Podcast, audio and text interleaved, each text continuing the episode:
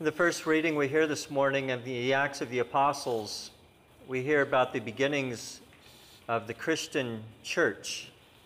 And we hear of Peter and John and the other disciples who are proclaiming the gospel of Jesus Christ and curing people in his name.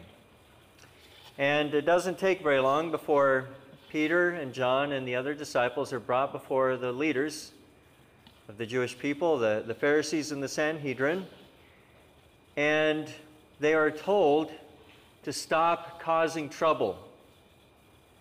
They are told you are causing division. They are told that you're, you're causing heartache among the people, spreading these rumors. And Peter and John and the disciples tell the Sanhedrin and the other Jews there, they say, This Jesus, whom you crucified on the cross, who you buried, he's risen from the dead. He is the Son of God. He is the Messiah, the one whom the prophets foretold, the one whom we've been waiting for. And the Sanhedrin, the Pharisees, tell Peter and John and the other apostles, they say, Stop talking about him. Don't mention his name again. And Peter says something awesome. He says, we must obey God rather than men. We must obey God rather than men. And so they go out and they continue to proclaim the gospel of Jesus Christ. And we know that of the 12 apostles, after Judas hung himself, there's 11 remaining. And 10 of those 11 give their life they die a martyr's death for love of Jesus Christ. Because they wouldn't shut up. Because they obeyed God rather than men. John the evangelist, well, they tried to kill him, they tried to boil him, but he survived. So they finally exiled him to the island of Patmos in modern day Greece. But the others, they shed their blood because they were obeying God rather than men. I think that this is a great example and a great witness for us. Not just the apostles and not just the, the thousands and thousands of martyrs since then, but even today, too, we have people who are obeying God rather than men. And it is important for us to follow after their footsteps in proclaiming the gospel and being courageous and fearless in doing so. Even when people say, you know, you shouldn't really talk about Jesus here in the workplace, or you shouldn't bring up Jesus in your family gatherings because, you know, Aunt Sally Sue, you know, she's, she's not really into Jesus like you are. Or you shouldn't talk about it your, your social gatherings, or whatever. And the question is, who are we going to obey? God or men? You know, if, if Peter and John and the other apostles obeyed the Sanhedrin, they obeyed the Pharisees in the, the scripture passage which we just heard, think about the consequences of that. If they said, you know, Pharisees, you're right. You're right. We're just going to just keep this to ourselves. The church would have fizzled out right then and there. That's it. And our world would be very different today. You just have to think about the many ways in which Christianity has transformed society. We'd be missing a lot of beautiful music, a lot of beautiful art, uh, philosophy, mathematics, science, just to name a few. The church has transformed this world in so many positive ways, and none of that would have taken place, and we wouldn't be here today. Perhaps we wouldn't even be alive. I mean, this world would be such a dark place without hope of, forgiveness of sins and eternal life someday. Can you imagine? I can't imagine.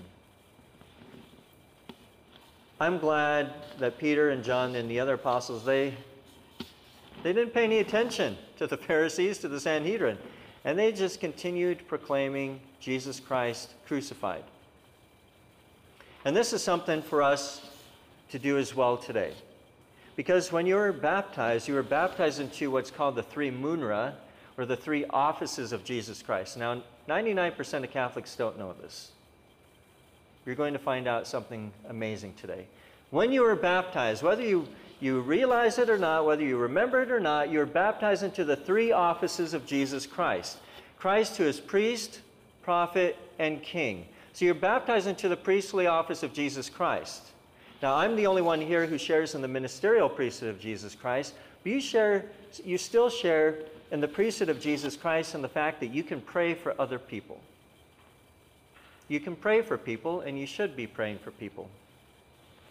You also share in the kingly office of Jesus Christ, bringing the kingdom of God, the kingdom of justice and peace and truth and majesty and power into this world. We pray in the Our Father, Thy kingdom come, Thy will be done. And so we share in that kingly, that governing role of Jesus Christ in bringing about an ordered and true and just and charitable society. And then we share in the prophetic office of Jesus Christ. Now, a lot of people think when they hear the word prophet, they think of somebody who's telling the future. But in the biblical sense, and in, in the ecclesiastical or the church sense of the word, being a prophet means proclaiming the kingdom of God. And when you do that, you'll naturally be telling the future because we know it's going to happen in the future as Christians. We know. But being a prophet today, sharing in that prophetic office means evangelizing and telling others about Jesus Christ. Even when people say, even when others say, you know, you shouldn't be doing that here. You shouldn't do it in this group, you shouldn't do it here. We continue to do it, like Peter and John and the other apostles. And it's truly something very important, something which is truly needed today because I tell you, this, this county which we're in here, it's just ripe, it's ready to receive the good news of Jesus Christ. You just have to think about the, the, the problems which people are experiencing in this part of the state, this part of the nation, in this county. People in this county, more than ever, need to hear that message of hope which only the gospel of Christ gives to us and we need to proclaim it.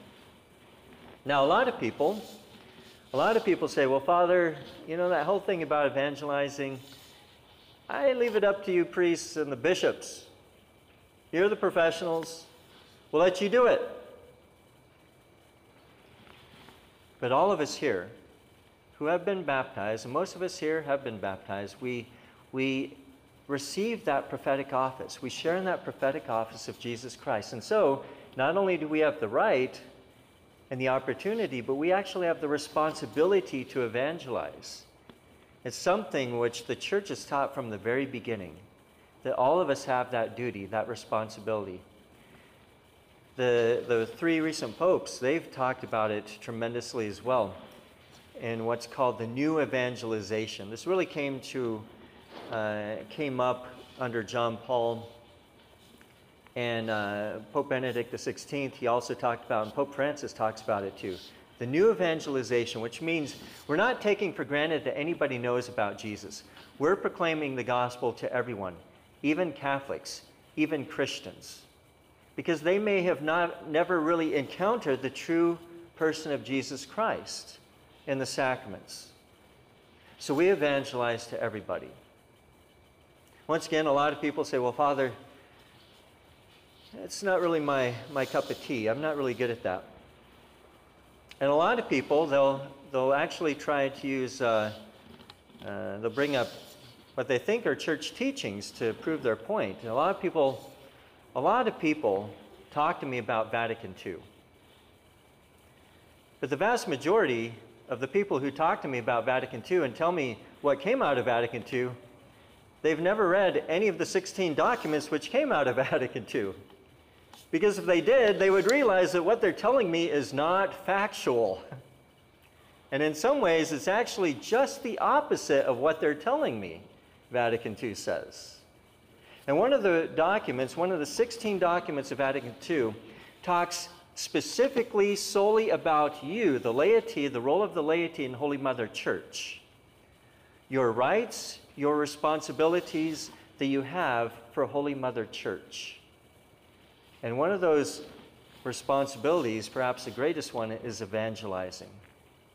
And it's something that each and every one of us can do by simply telling our story. I like to tell a lot of stories, and all of them are true. And um, the ones which are uh, good stories are about something which I witnessed in somebody else. The bad stories are usually about me, right? So hopefully you're learning from my mistakes. But all the stories I tell are true. And I, I like to tell stories. I learned this from one of my priest mentors. He's this great Irish priest, he's a great storyteller. And it's amazing what you can communicate to somebody in simply telling your story. Simply telling somebody, what has Jesus Christ done for you? How has Jesus Christ, how has His church, how the sacraments helped you? And if we don't know the answer to that, then we have to do some pretty deep soul searching today.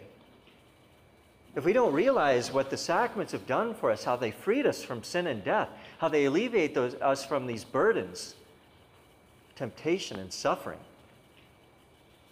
we have to really pray and ask the Holy Spirit to enlighten our hearts to what God has done for us. And then we simply tell that story to somebody else. You know, after all, if something really good happens to you, you tell people about it, right? It's natural. Many of you here, you've told me something amazing which has happened in your life. I think that's great. And I know you're telling other people. But we should also tell people what, about the amazing things which God has done in our life. And that's how we evangelize. That's how we evangelize. It's actually very simple to think about it. One of my favorite stories, and this is completely true 100%. I was in Fairbanks at Fort Wainwright, and it was a Sunday in February, and I was uh, assigned to Southern Lights Chapel and Good Shepherd Parish. It's kind of ironic because Southern Lights Chapel is actually two blocks north of Northern Lights Chapel. But we were at Southern Lights Chapel, and it was Sunday in February, and there was a tremendous ice storm which swept through Fairbanks, which was very unusual. But there was probably an inch of ice on the roads that morning. And so somebody called me up and they said, Hey, Father, um, Chaplain so and so, who was my supervisor, my direct supervisor, he was an evangelical Protestant chaplain. He said, uh, Chaplain so and so posted something on Facebook this morning, said that the church services on post are, are canceled this morning. I said, That's ridiculous. So I called him up, and he said, Yeah, it's, it's just too dangerous for people to come in. And so today we're going to do home church. Your, your congregation, your people can do home church. And I said, Catholics don't do home church. I said, we receive the sacraments. We cannot receive the sacraments that we receive at Holy Mass individually at home. So what did I do? I obeyed God and not man. I had Mass that morning. And you know what? Word got out. Word got out that I was having Mass. And one of the people who came to Mass I'd never seen before, this old, rusty, beat up pickup pulls in the parking lot. I remember this very clearly. Because my boss had canceled the church services. He also told the chaplain assistants who are normally responsible for clearing the snow and ice from the sidewalks, he told them not to go in. So I was out there with a pickaxe, chipping away an inch, maybe two inches of ice off of some of the sidewalks. And this pickup pulls up, and this gentleman gets out. He's about my age. His wife and his son get out, and they, they come towards me, and, he, and this gentleman said, Father, give me that thing. And he, he chipped the rest of the ice off the sidewalk. It probably took him an hour, hour and 15 minutes to do that. And they began, they began coming to Good Shepherd Parish every Sunday then. And I noticed in the first month or two of them coming to the parish that this gentleman, he was bringing visitors like every other week. He was bringing Catholics from other parishes, which I didn't mind. He was bringing non practicing Catholics. He was bringing baptized Protestants. He was bringing people who'd never been to church, any church before. And over the course of two years, this gentleman brought more visitors to Good Shepherd Parish than the entire congregation combined. And I'm not exaggerating. More than the entire congregation combined. And I asked him one day, I asked him why he, he wasn't receiving Holy Communion. And he says, Oh, Father, I'm not, I'm not Catholic. he says, I've not even been baptized, I'm Pentecostal. I couldn't believe it. A man who had not been baptized, who had not received those three offices of Jesus Christ priest, prophet, and king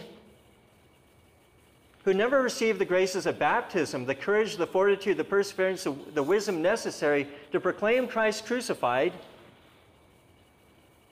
a Pentecostal was bringing more visitors to Holy Mass than all the other Catholics combined. It's a true story. Just think of what this parish could do if we did what that gentleman did. I would have to add multiple masses, and I would not mind one bit. We can proclaim Jesus Christ crucified and the hope that that gives to us. And we, the majority of us here, we have the virtues given to us by God, who's Father, Son, and Holy Spirit, receiving them in baptism. And every time we receive a sacrament, we receive the strength and the wisdom necessary to, to proclaim Jesus Christ and his gospel. We have the gifts and talents necessary to do it, and it begins with simply telling our story. Tell somebody this week your story, what Jesus Christ has done for you, what he's done for you, your personal story. It's important for us to proclaim the gospel of Jesus Christ. Even when our friends, our families, our bosses, whoever may say, well, this isn't really a good time or an appropriate place to do it, we have to ask ourselves the question who are we going to obey? God or man? Praise be Jesus Christ.